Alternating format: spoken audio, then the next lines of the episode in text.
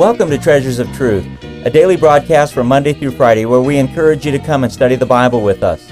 Treasures of Truth is a ministry of Treasure Valley Baptist Church in Meridian, Idaho. This week we've been bringing you a message entitled Having Compassion. In this passage of Scripture, the Apostle Peter was very clear with these believers to be compassionate with one another.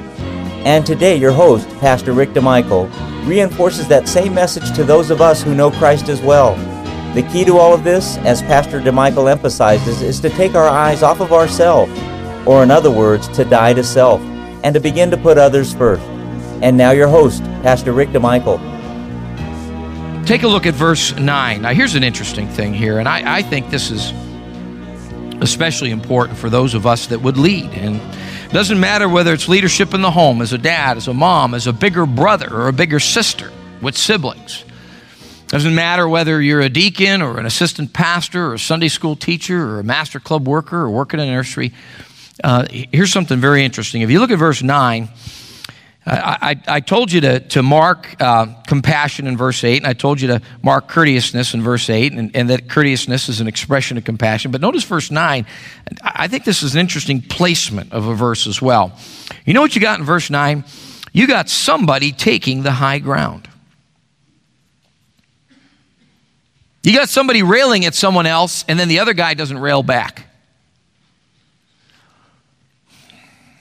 You know, shadow boxing has got to be pretty boring. In fact, I don't know if I've ever seen anybody do it. I've heard of it. Do you know what? A lot of times, you can just put the fire out with the soft answer that turneth away wrath. And you got somebody railing here, but nobody's railing back. But contrariwise, blessing. You got somebody here delivering evil, but someone is not delivering evil back. But contrariwise, blessing.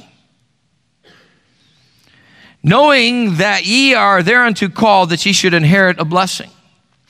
You know why a Christian should be able to do that without it really paining him greatly? Here's how you can tell whether you're doing it in the flesh or in the spirit. Everybody has these times where someone rails on you and you just, ah, boy, they deserve it. You know, they really deserve a pretty good comeback.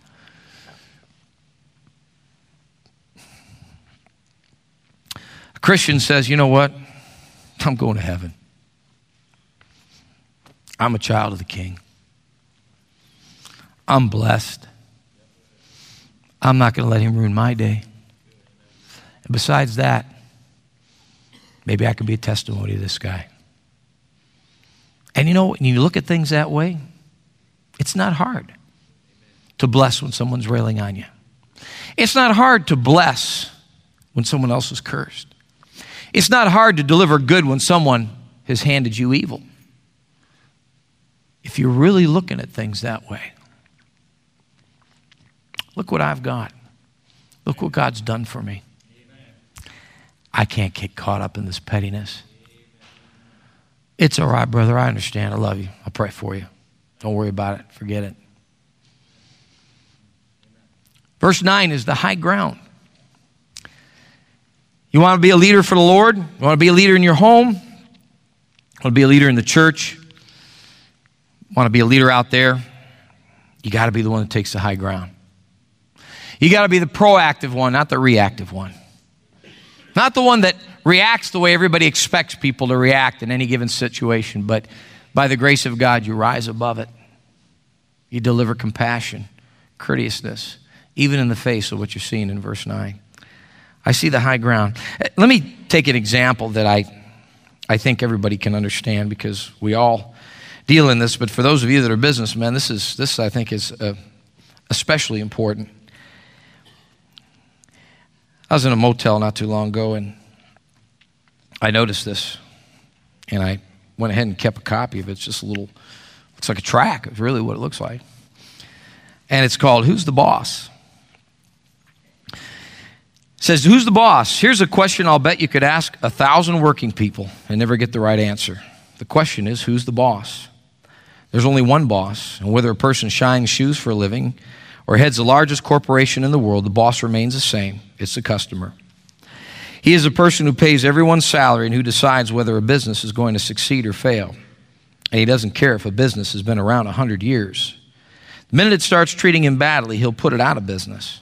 The boss, the customer, has bought and will buy everything you have or will have. He's bought all your clothes, your home, your car, pays for your children's education and for your vacations. He pays all of your bills and pays them in exact proportion to the way you treat him. The man who works deep inside a big plant or an assembly line might think that he's working for the company that writes his paycheck, but he is not. He's working for the person who buys the product at the end of the line. In fact, he'll fire everybody in the company from the president on down. He can do it simply by spending his money somewhere else. This is one of the reasons why taking pride in the work we do is so important to us personally. Aside from the joy that comes from doing an exceptionally good job, it will help get more customers, keep the ones we've got, and ensure the weekly paycheck. Some of the biggest companies that had flourishing businesses a few years ago are no longer in existence. They couldn't or didn't satisfy the customer. They forgot who the boss really was. Now, I know as Christians we serve the Lord and, and we serve Him first, but you know, we are in the people business. Family is people, business is people, school is people, you know, work is people, the church is people. We're in the people business. And I think that, uh, I think that this really speaks to us. In fact, um, I talked to our staff not too long ago about these issues, and something that really triggered these thoughts was something that happened to me when we went to Phoenix recently. We went to a, a place where we were going to rent the car, got off the plane, and you know we were all excited. We are going to get a week and just try to unwind a little bit. And, and uh, went to pick up the car, and we were quoted one price.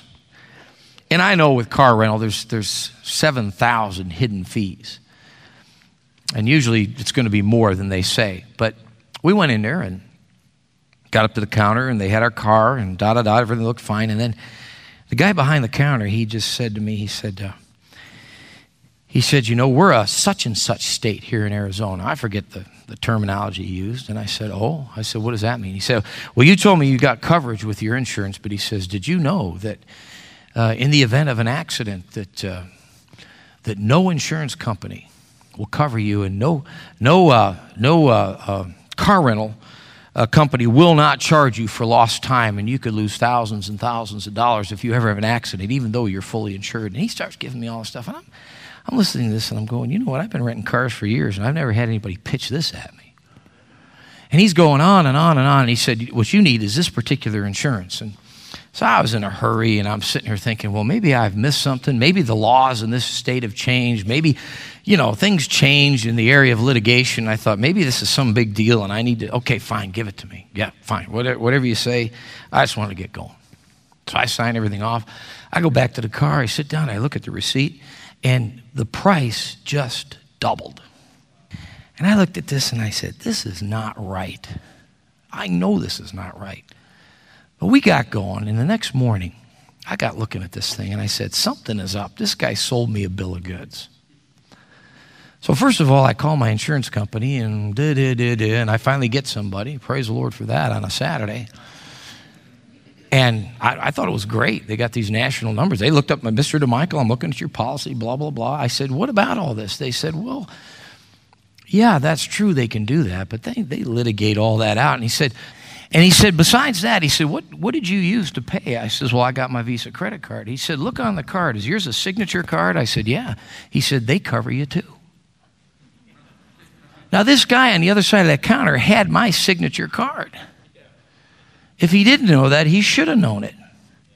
He sold me something I didn't need. So by now, the Pollock in me is rising up. Okay? And I could just feel that rising up in me. So I said, vacation or no vacation, I'm going back to that airport. So I went back to that airport. I got a different guy. Guy looked at that. He just shook his head. He says, he said he shouldn't have done that. And he just wiped that whole fee out. He apologized and sent me on my way happy. You know what? If it wasn't for that other guy the next morning, I'd had a sour taste in my mouth about that company. but he straightened out the whole thing. I think we all get the point. We've all had bad businesses or bad experiences with businesses, and uh, we've all had some good ones. But uh, we've all had both experiences. And uh, what does it come down to? It, it, it comes down to courtesy. It comes down to courtesy. We want to thank you for being with us today. It is our hope and prayer that today's program was truly a blessing to you. You've been listening to a message entitled Having Compassion. Your host, Pastor Rick DeMichael, has brought us a message that is always very timely from 1 Peter chapter 3 in verses 8 and 9. The Apostle Peter's message to these believers in this passage is for them to have compassion on one another, to be merciful, kind, and courteous in every situation. It's a message that never goes out of style, and one in which we as Christians need to constantly remind ourselves about. And as Pastor Michael has laid out so clearly, that we who know the Lord desperately need to learn to die to self on a regular basis. Only then can we truly be able to have real empathy and compassion on those around us. If we're ever going to please Christ, this is how we need to be. If you'd like to order a CD of today's message, it's available for a suggested contribution of $5. Our address is Treasures of Truth, care of Treasure Valley Baptist Church, 1300 South Teare Avenue, Meridian, Idaho, 83642. And our phone number is area code 208-888-4545. Our webpage address is www.tvbc.org. Treasures of Truth is a ministry of Treasure Valley Baptist Church. We welcome you to our services on Sunday at 9:15 a.m. for Sunday School, at 10:30 a.m. for morning worship and preaching, at 6 p.m. for Bible preaching and teaching, and also on Wednesday at 7 p.m. for more Bible preaching and teaching.